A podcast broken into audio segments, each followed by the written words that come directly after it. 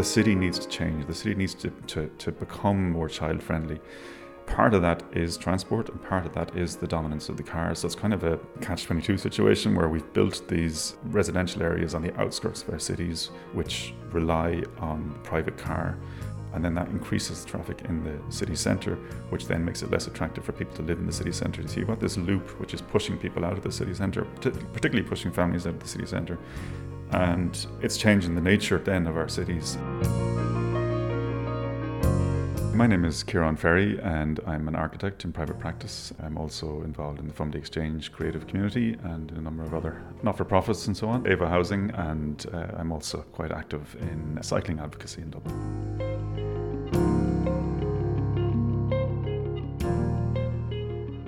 Kieran Ferry is an architect with an eye to the road as much as the built environment. I mean, he's very well known for his passionate advocacy and activism for a cycling safe city. And Kieran is one of the founders of what started as a Abhaile project and is now Ava Housing, a not for profit scheme to allow older homeowners to reshape their family sized homes and create new rental space. Now, Kieran's also a co founder of Fumbally Exchange, the creative co working community in Newmarket. And Newmarket's a really old quarter of Dublin City, undergoing major development with new hotels, student halls, and offices popping up. I mean, Teeling Whiskey is just around the corner and it's pulling in over 100,000 visitors a year. I'm Helen Shaw, and you're listening to This Is Where We Live a podcast series about shaping great places to live. And architects have a particular insight into how we do that. So I wanted to hear Kieran's perspective on all that change happening just outside his window.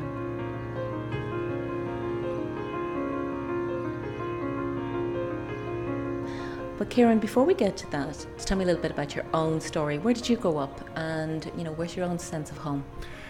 Uh, I grew up in Galway in a, a, village called Menlo, which is about three miles outside Galway city. So it was quite a rural area uh, when we were growing up, with a mix of. I mean, we were we were blow-ins, so we were kind of probably the beginnings of the suburbanization of that part of, of the the city. So, um, but we were, as I said, only three miles from Galway city, so we were felt very much connected to that as well. So it was kind of a, a nice balance of the, the rural life and the and the urban experience as well.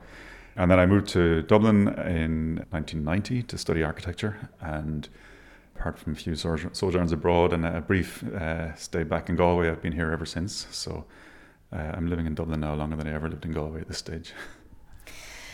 And in some ways, you know, you've seen from the 1990s to today that cycle of change, boom, bust, and now where we are again with lots of cranes all over the city.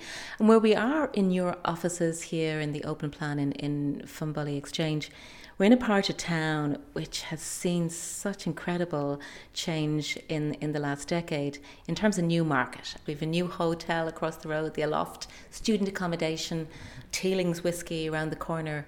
It's rapidly changed. I mean, do you have a sense that this place where you're actually sitting in and based almost tells a story about the changing face of Dublin? This area is part of the original liberties of Dublin, and so it was always an, a, an area of industry. I first started working in this area actually in the, I suppose, around the mid 90s. Uh, as a student, I was working for Maria O'Leary Architects. Um, who were based here, and at the time there were very few other businesses around here, and it, it, it didn't really feel like part of the city. I mean, it felt, I suppose, like the original liberties that it was on the outskirts that changed. I mean, during the boom times, you know, things picked up here and, and the place got busier. There was more development. And then suddenly, obviously, in, in around 2010, everything collapsed again. And that, that was the t- that was the point where Fumbally Exchange started up. So we set up, named after Fumbally Lane nearby. We set up in Fumbally Square, and it was really about helping people deal with the, the fallout from the, the crash and creating a space where people could come and, and, and recreate their careers to a degree. But it was there was also a very important part of that was to look at we recognise that the crash had a huge impact on the local area here and other local businesses that, that relied on the the offices and other businesses here. So we felt that it was this would help to actually bring that commercial life back into this area. And we think we, you know, we, we had some input in, in doing that. Um, but uh, just early this year in January, we moved back here, and the place really has transformed. In the last five years since we've moved out and since we moved back again, the place has transformed completely. as you say, there's a large, there's a number of student housing uh, developments, there's hotels, and and thriving businesses around this area. So it's great to see that. It's great to see. I mean, having seen it when it wasn't so good, it is great to see that activity here. Although I can see that you know there are probably some concerns about the nature of, of the developments that have happened here in that time when there is a, huge housing shortage. While there is student housing built here, there's very little new housing built around this area. So that's that's certainly an issue which. Uh, um, is of some concern, I think, to particularly to the, the people, uh, the longer term residents of the area. But yeah, probably that is the main concern in the areas is the, while we see development and lots of cranes, that they're not actually maybe building places where people will settle and live. Yeah, I mean, I suppose there are some good examples in the area. The, the Timber Yard uh, apartments on Cork Street are nearby. Um, and there have been other developments in the area which have been quite positive in, in, in what they've done. I think the Weavers uh, Park has been a great development, a fantastic uh, design, a fantastic community for, for uh, the local area and the recent redevelopment of St Luke's um, Church as well for offices, but with um, the, the, the landscape area around it, which is open to the public as well. But I think that there's there's there's an issue in, in, some in some ways with the way housing is planned or residential is planned in, in the city, and it's not unique to Dublin, in that student housing is zoned. I mean, it's exactly the same zoning as as building homes, building uh, long term housing for people, and for me, it's quite a different use. And it's not to say that we don't need student housing, but I think there is a certain amount of lack of control over the balance between student housing and longer term, more sustainable living, um, which I don't think is being, is being met in this area and in certain other, areas in the city as well. And I think there is a case to be made that there should be a separate zoning almost for, for student housing. It is a very particular need that needs to be fulfilled. But when you don't have that distinction, when a site is zoned residential and there isn't that distinction between whether, whether it should be for student housing or for more sustainable communities, the student housing is going to be more lucrative. So it's the more likely one that's going to be built. And then you have a situation where you're not getting the, the more sustainable homes that, was, that the area really needs. So I think that that's an issue certainly for planning. I mean, it's, it's what's happened is as a result of I suppose, a, developer led approach where the developer looks at the site, it's own residential, they look to see what's the best return they can get on that. And at the moment, student housing is delivering on that. So that's what the market is, is delivering. Because it's also tax incentivized in that sense. So it's not just simply looking at it and saying, where do we get the most profit out of it? Because if you did that at the present, you'd actually say rental because there's such a mm-hmm. need for increased rental and that would, would help the rental market. But I suppose when we talk about student accommodation, and as you say, there's three blocks at least, and some really lovely pieces of work, like the, the, the student accommodation at the back of the digital hub and the piece on Thomas Street itself they're fine buildings and that. But but I suppose we, we do start that conversation by saying that this is policy led. It's tax incentivized yeah. as a developer to go in and fill that particular um, aspect within the area. And I suppose it brings up that, that aspect around what is a community.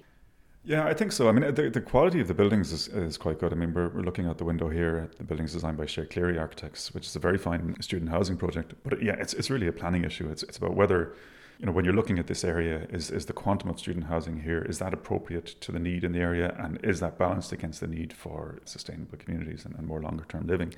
So I, that's where I think we're not quite hitting it right at the moment. I mean, there is obviously a need here. We do have Griffith College down the road. We have uh, TU Dublin, Kevin Street, and Aungier Street nearby as well. So there, I mean, there, there obviously is a need for student housing, but it's about ensuring you've got a balanced development in an area like this, particularly in one that's developing so rapidly.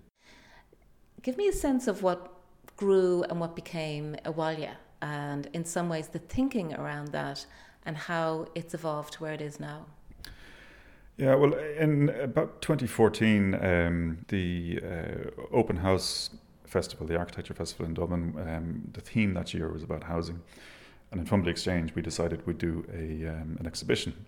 And we invited architects and, and others to submit proposals to do a kind of quite a broad exhibition sort of discussion and thinking about how we build housing. And the housing crisis was kind of becoming apparent at that stage. And for, for me, I mean, a lot of the discussion at the time was, you know, we've got a housing crisis building. We need to start building new houses. We need to start building new communities, and we need to do it quickly to, to, to sort this out.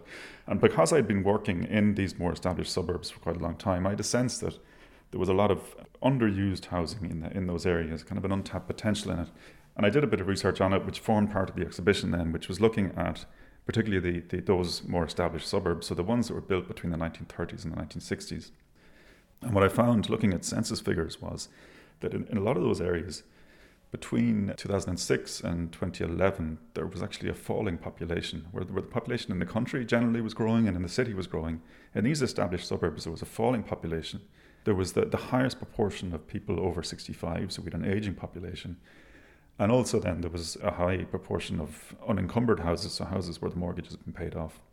And this was kind of interesting. And I, I was overlapping these various statistics and, and started mapping these on the city, and they all corresponded to this, this kind of a crescent of suburbs from sort of Artane, Killester in the north, across through Beaumont and uh, Coolock and Beaumont and to Cabra, and then on the south side from, uh, you know, including Drimnagh and Crumlin and so on and Rathfarnham. And so the original suburbs, you might say, yeah. particularly from the, the, the 50s, you know, well, 30s, 40s, 50s, 60s, where the families had grown up. Exactly, and in yeah. many ways you were left with maybe one person or an elderly couple in what would have been the three bedroomed semi. Yeah, you might have had, say, an older person living alone, or you might have had, you know, the the, the one sibling who had remained at home, so the parents have, have passed on and the, the family have moved out, but there's one sibling who's kind of inherited the home by default. My conclusion, or my, my uncomfortable conclusion here, was that there are a lot of single older people living in family size homes you know, really we should be looking to see if we can get them out and open up these houses for people to fit more people in them. And that was that was the you know, I, I wasn't proposing any solutions at the time. Um, no mass deportation of no. I mean, I, I, I mean, my, the, the, exhibition was just sort of drawing the, the connection there and just saying there's this potential. I wasn't. I, I had no clear idea at that stage of how we actually t- uh, tap into that potential. About two years later, then the ESRI did a report which was looking at this very same issue and, and looking at, at the numbers of, of single older older people living alone in family size houses, and they counted I think 160,000 across the entire country. And again, they came to this conclusion that we've got to introduce measures to encourage people to downsize or to um, to set up in some way and, and, to move out so they free up this space. And it was around that time then that Michelle Moore, uh, who is my colleague in Ava Housing, which was formerly the Abhaile project, I suppose she came up with a solution. She said, well, we shouldn't be looking at this from the point of view of housing. We should be looking at this from the point of view of the older person who's living alone in a family home. So she looked at it from a, a health perspective. So our, our health policies are all about aging in place and ensuring that people can stay living in their own homes for as long as possible. And she was saying, okay, how can we deliver something here which will allow people to stay in their home, but will also allow them to rent out part of their home to other people uh, in a way that they're comfortable doing. So she had done a bit of research on this. Uh, she, she, was um, talked to a number of, of groups and, and I suppose found that while older people were generally open to the idea of renting out rooms in their house, they weren't that comfortable, say, sharing a breakfast table with a stranger what, what Michelle came up with was an idea of you know how we upgrade the ground floor of the home, make that suitable for one person to live in on their own, have all the facilities on the ground floor, and then they can rent out the the upstairs separately.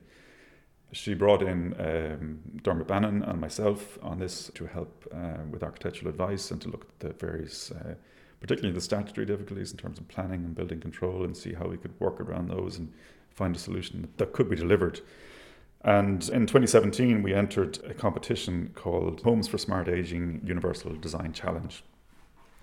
And there were, I think, over 60 entries of various uh, projects looking at how to help people stay in their homes and, and, very, and, and about kind of aging communities and, and how to deal with this the demographic issue. And we were shortlisted to the last five and eventually went on to win it outright. And with that, we got some funding, which allowed us to do a pilot project. So Late last year, we finished our pilot project in Clondalkin. So we have a, a, a lady there who, that's the very same situation. She's in a three bedroom, semi detached house. She had been looking after her elderly mother, who's since passed away, and she was the only sibling left living in the house. And she was looking at downsizing in the area. She lives right next to Clondalkin Village and couldn't find anywhere that she was happy with and really wasn't that keen on leaving the house anyway. This is a house that had been their family home for for years. She'd grown up in it. You know, it was filled with a lot of memories.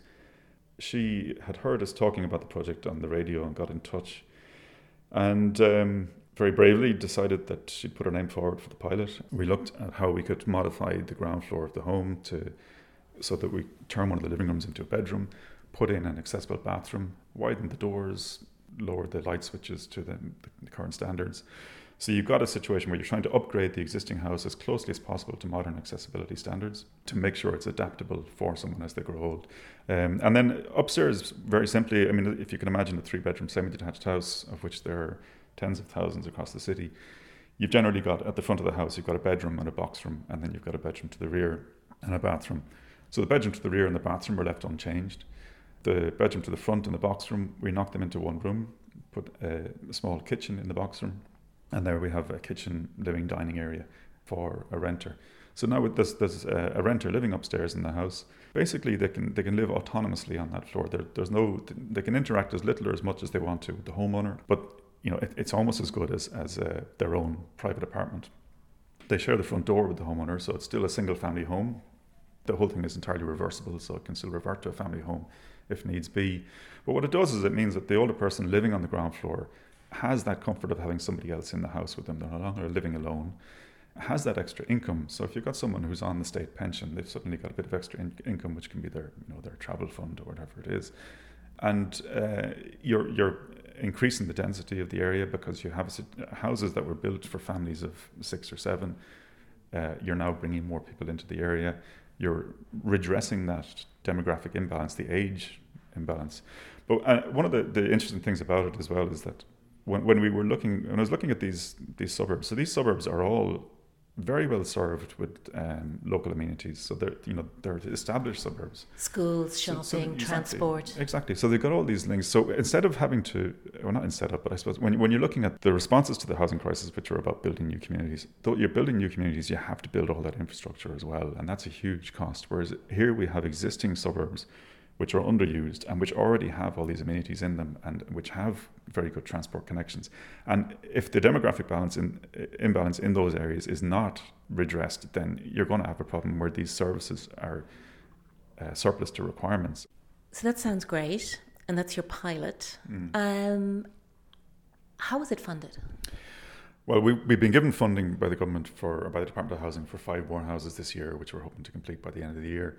But the long term intention is what we're hoping is that the government will introduce a grant scheme to fund this kind of work. So, in the same way that there are grants for um, adapting a home for someone who has particular um, needs, what we're arguing is that this is really a preemptive version of that. We're trying to adapt people's homes before they need them, and, and we're upgrading the existing housing stock in the same way that, for example, the Sustainable Energy uh, Ireland grants upgrade the energy performance of the existing housing stock. So it's not just about you know giving money to people to do up their homes. We would propose that that grant would be mean test, means tested as well. So it's not you know again you're not giving money to people who can who can already afford to do this. I can see the enormous benefits and rationale behind it. On the other hand, if that house then is sold in the open market, you could have somebody who wants to reconvert it back to a large family home. Yeah. And you then have, you know, such a loss in that. Is there any scenario or discussion around the fact that if there's state investment in this, that there will be guarantees of a length of period upon which it remains a multifamily unit? Well, we, have um, yeah, we, have set up a, a, an agreement between Ava Housing and the homeowner, which uh, ties the homeowner into a minimum of three years and, and we've made it clear as well that this this should be a owner occupied scheme. There are obviously some concerns that this could be exploited, and you end up you know subdividing houses all over the city, and uh, you'll have the whole uh, Airbnb thing all over Tenements again. come yeah, to mind. Exactly, yeah. So the the the notion that it's reversible is very important, but it's important to note as well that most of what we're doing is actually improvements to the house that, that you wouldn't need to reverse. What's your ideal outcome for that thinking that you and Michelle have shared around what has started in Abhaile and is now Ava?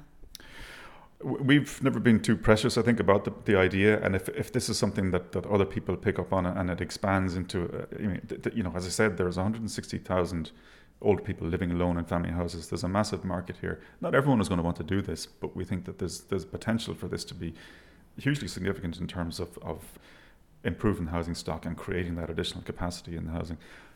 we're quite happy to, to scale up and, and take on as much of that as we can. But again, we're, we're not being too precious about that if there are other companies who come in and, and decide to do the same thing.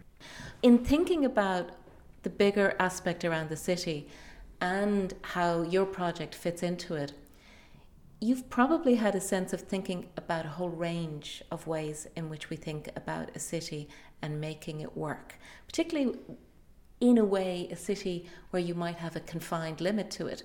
I mean, we're in an environment where so much of our development is happening not just in the sprawl of County Dublin, but in County Meath mm, and County yeah, Kildare. Yeah. And County Meath, I think, you know, 25% of all new house building that was listed in the recent stats are all in um, green fields around, yeah. really closer to Drogheda than Dublin. Yeah. So in some ways, every time I see that and drive through it, I'm struck by the enormous effort we create then in building resources, schools, transport, beyond the fact that most of those people, whether we like it or not, are going to be car commuters mm. in the current mm. environment back into Dublin and this kind of catch 22 that we've created around the city where those those workers, those people need to get in here, and often there isn't transport. Yeah, I, I mean, I, I, was thinking as you were talking there about Galway in particular. When I was growing up, uh, when I was in, in, secondary school in Galway City, a lot of my friends lived in the city.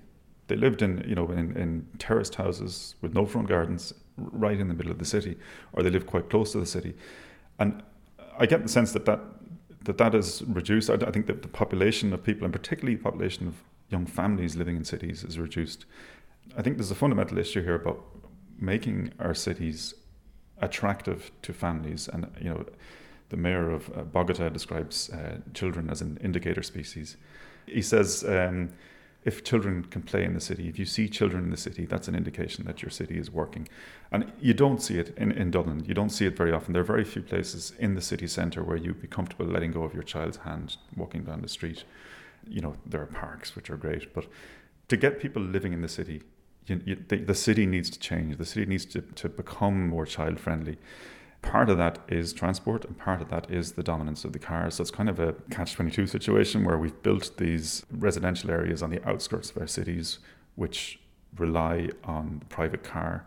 And then that increases traffic in the city centre, which then makes it less attractive for people to live in the city centre. You see what this loop, which is pushing people out of the city centre, particularly pushing families out of the city centre, and uh, it's changing the nature then of our cities. Um, I'm very lucky to be living in Rathmines where, where all the amenities are within walking distance and every, most of our neighbours and most of the people that we know, like my, my, children's friends in school, they walk everywhere. So you, you bump into people and you have these, you know, accidental interactions with people that you don't have in a situation or, or in a society where everyone is driving from A to B. So in in a place that you can walk and you can cycle safely, you're you're not just going from A to B. You're having all these other interactions, social interactions along the route as well. And it's also you know it, it's it's not just meeting other people. It's creating other possibilities for you know you're you're you're walking down the streets. Oh, I must go into this shop. You know, it's, it's not something you do you when keep, you're driving. You keep the shops alive yeah. because you go to the local butchers, the local yeah, food market. It allows you to do that, and you know, we've. I mean, we haven't done a weekly shop in years, and I know we're fortunate because of where we live, but there is, there has to be. Um, a point at which at, at which I suppose our behaviour as, as a society changes and, and, we, we break away from the, the reliance on the motor car because it isn't sustainable in all sorts of ways. And I, I, unfortunately, I don't think Ireland has quite got that yet. You know, we're still talking about you know spending 650 million euro to build a bypass bypass around Galway, which is expected to solve the traffic problems. Whereas you know any anyone who, who would look at it in any detail will see that it's actually going to create more traffic problems. It's opening up more land for development, building more roads, attracts more cars. It's not actually going to um, uh, free up the city. And at the same time, there's very little investment in public transport. There's very little investment in, in cycling infrastructure. And these are the things I think to, to do those things, I mean, to, to build the, the, the cycling infrastructure and to prioritize public transport means taking road space away from cars. And until we reach the point where that becomes accepted, I think we're, we're, we're never really going to solve this problem. And it's, I think it's beginning to change in Dublin. I think um, the discussion about bus connects has been interesting. It's been very frustrating in that the, the NTA have proposed to, to widen roads uh, and it's caused all sorts of problems and, and a kickback in local areas because they're they're taking away mature trees, they're taking away front gardens, and the reason that they're proposing to widen the roads is that they can so that they can maintain car access as it is now and also provide public transport and cycleways. Really, the solution has to be we reduce the car access, we provide the bus access, we provide the cycle access, the safe cycling infrastructure. We don't need to take away more space to give to transport within the city. We just need to use the space that we have more efficiently and more effectively. And Kieran, you've worked abroad. You've talked about some of the places where you were working as an architect and where you've yeah. also lived. Yeah. I mean, one of the things that we've been looking at in the discussion around Dublin and other Irish cities eh, is almost looking out and seeing what's everybody else doing. Yeah, I, I, mean, you know, I suppose the Netherlands is, is, the, is the most obvious example, and um, it's the Netherlands is interesting because it's a very similar climate to, to what we have here in in Ireland, and they made the decision. I mean, the Netherlands was exactly the same as we were, you know, 30, 40 years ago. They were car, they had car clogged streets. They made a decision that they were going to take the cars out and replace it and put in proper like segregated, safe cycling infrastructure. Cy- cycling infrastructure that a seven year old could cycle on safely, that you could let them go and cycle to school. And they have huge numbers of people who cycle. I mean, uh, you know, it is the main mode of transport in most of the cities in, in there. And Copenhagen has done something similar as well. And it, they do have public transport and they do have cars. Um, they just don't use the cars as much. So, thinking about the city, because, you know, part of the challenge of, of the whole debate, this chicken and egg, the proverbial chicken and egg, because when you look at policy led decisions, and we can have debates about what the, the National Transport Authority has done in terms of Bus Connect, in trying to accommodate both cars and public transport.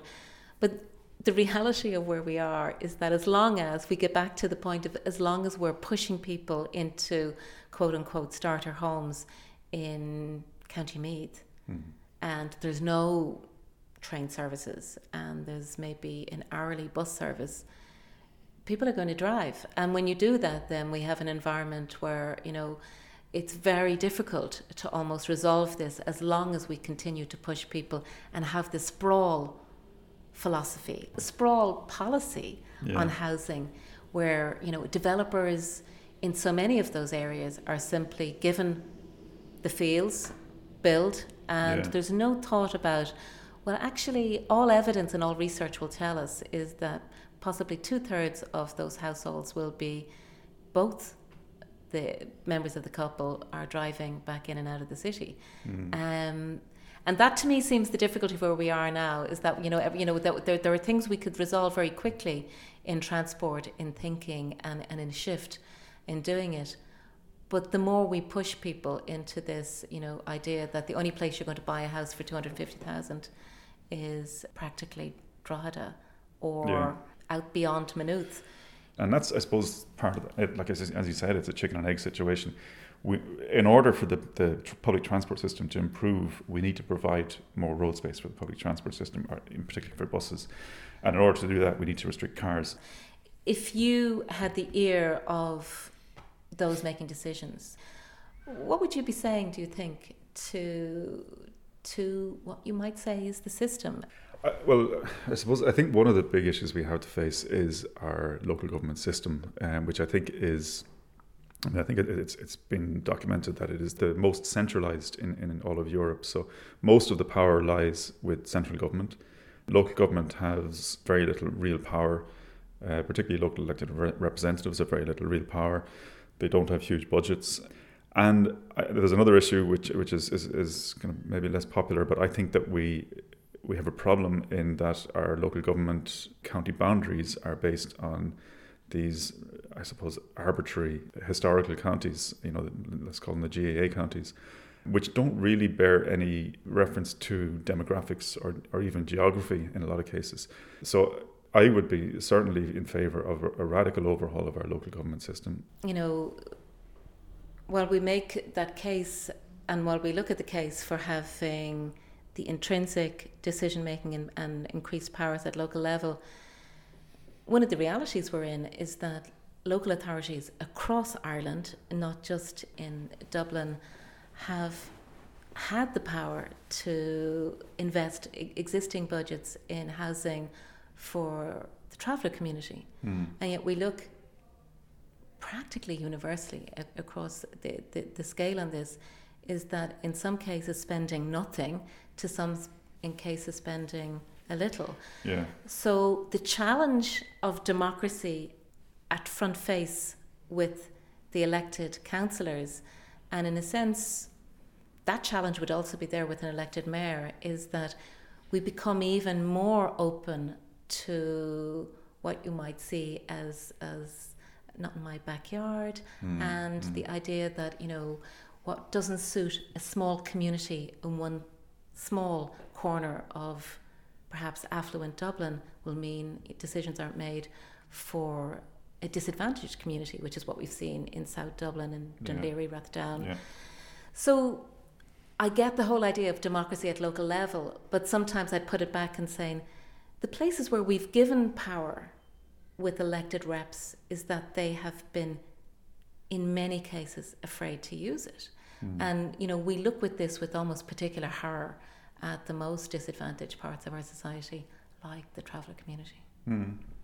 Yeah, and, and I think, you know, that's coming as much from. Um, from national politicians as it is from local politicians. I mean, some of those decisions that, that were made in Laoghaire Down, for example, were, were driven by TDs, uh, not necessarily by local councillors. So I, I, that's always going to be the case. But I think if we devolve power to local government, I think people will then take more interest in who they're electing at local government level as well. And I think that's an issue that the, there may be a bit of complacency about local elections. You know, the turnout in some of the areas was extremely low. Not just low, it was terrifying. Yeah, I mean, yeah. in Finglas, yeah. in North Dublin, we were told the turnout in the local election was 15%. In some areas, yeah, yeah. Um, I mean, I actually think that that's, in many ways, the largest and most significant red flag that we have a real crisis in local government. Mm. If only 15% of people in an area that needs so much, yeah. if they did not feel it was relevant or, or you know in their interest to turn out, I mean, I actually am surprised almost that that just has faded again to the background yeah, about the yeah. local, the local turnout because you think it suits vested interests that well, people does, don't yeah. turn out, and in some ways you think you know from the perspective of the poorest communities, we had the lowest turnout. And therefore, are they communicating with us that we feel local elections, local government, and our local authorities have absolutely no impact on us? Well, I think that's it. I think they just see what's the point if they, if you know if they're not delivering for the local community, you know, they're not. They're, if they're ineffective, you know, they're, they're people are disengaged then from the process. So, just coming back to the city yeah. and the challenge of the city. So, if you had to put that postcard into the minister or several ministers, since it, it, the, the brief would cross over a few of them, not just housing, what, what would be your postcard to Leinster House? Well, I think, I suppose, fundamentally, we want Dublin to be a livable city. You want it to be a city that people want to live in, and people of all ages, and, and particularly that it would be a place where young families would be would feel comfortable living in. So, making um, making Dublin a city where you know you a, a seven-year-old can cycle on the streets, a city that has lots of publicly accessible green space, play areas for kids and for teenagers, that, that has public spaces. I mean, we don't really have large public squares in Dublin. I know the College Green proposal is, is, is on the, the, the cards, but we, we don't have those kind of spaces, and that's that's what we need to see. I think is is to, is to if, if we can focus on getting the city working in that way, and it means reducing the amount of cars in the city, it means improving public transport, but most of all, it, mean, it means making the place more comfortable for people to walk and to cycle, and for people of all ages to walk and to cycle around the city. And that's you know a lot of that is quite simple. A lot of that you know even things like changing the the time periods on on um, pedestrian crossings, putting in seating. I mean we're seeing it in small areas, uh, isolated areas around the city. But if we can apply that thinking to the city as a whole, you know, I think that, that, that will change the dynamic. It will change how people perceive the city. I think there's still a certain a certain idea that you know families should live in the suburbs. They shouldn't live in the city centre.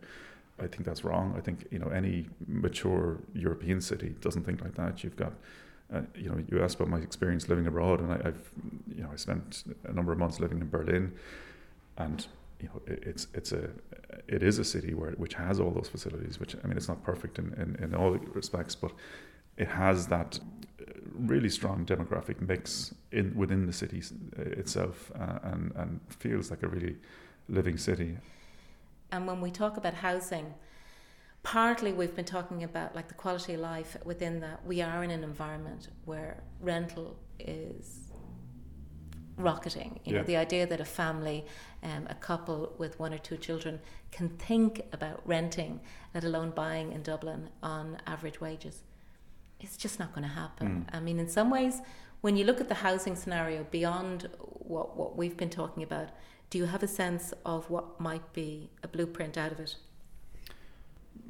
I've you know I've, I've, studied this question a lot, and I've, I've, listened to what a lot of people have to say about it, and it is. I mean, it's it's there's no one answer to this. Um, it, it's uh, certainly I think that we, we need to build more public housing. I think there's a there's a lot of land in the city which is still in public ownership, and we need to ensure that it remains in public ownership and we need to ensure that it's developed in a way that it can provide homes that people can afford to live in and afford to rent and afford to buy.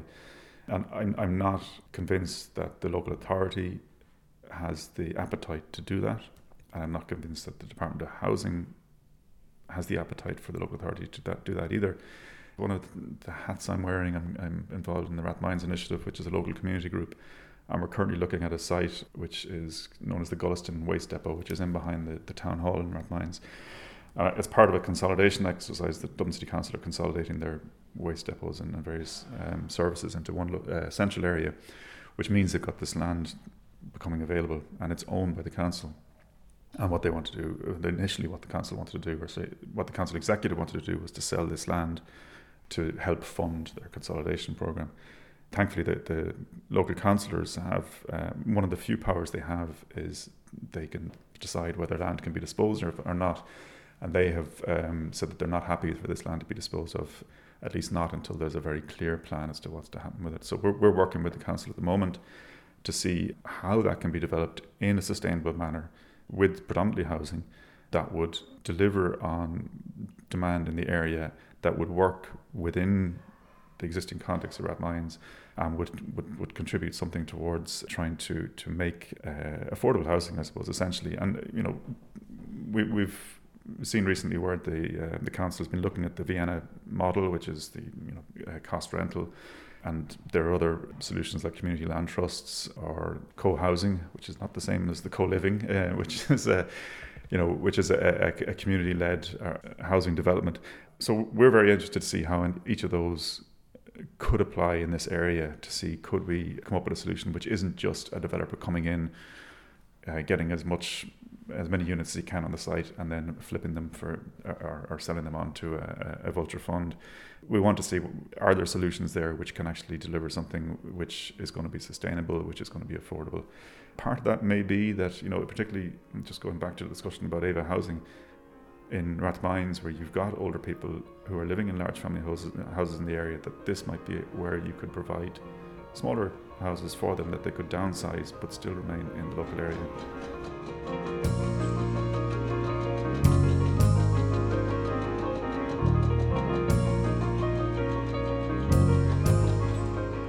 And that's the architect and cycling activist Kieran Ferry there. And you can follow Kieran on Twitter, where he talks housing, cities, and transport. You can find out more about Ava Housing at avahousing.ie. I'm Helen Shaw, and you've been listening to This Is Where We Live, a podcast series from Athena Media. We've over 20 conversations now in this series, so find out more on the project on thisiswherewelive.ie. And if you like the idea of what we're doing, do please share the podcast and consider becoming a supporter through Patreon. Just click on Support Us. Our thanks to our sponsors Happy Scribe, a great new tool for automatically transcribing audio. It really saves hours and hours of work. And to the Dublin Housing Observatory at Dublin City Council. Thanks again. Talk to you soon.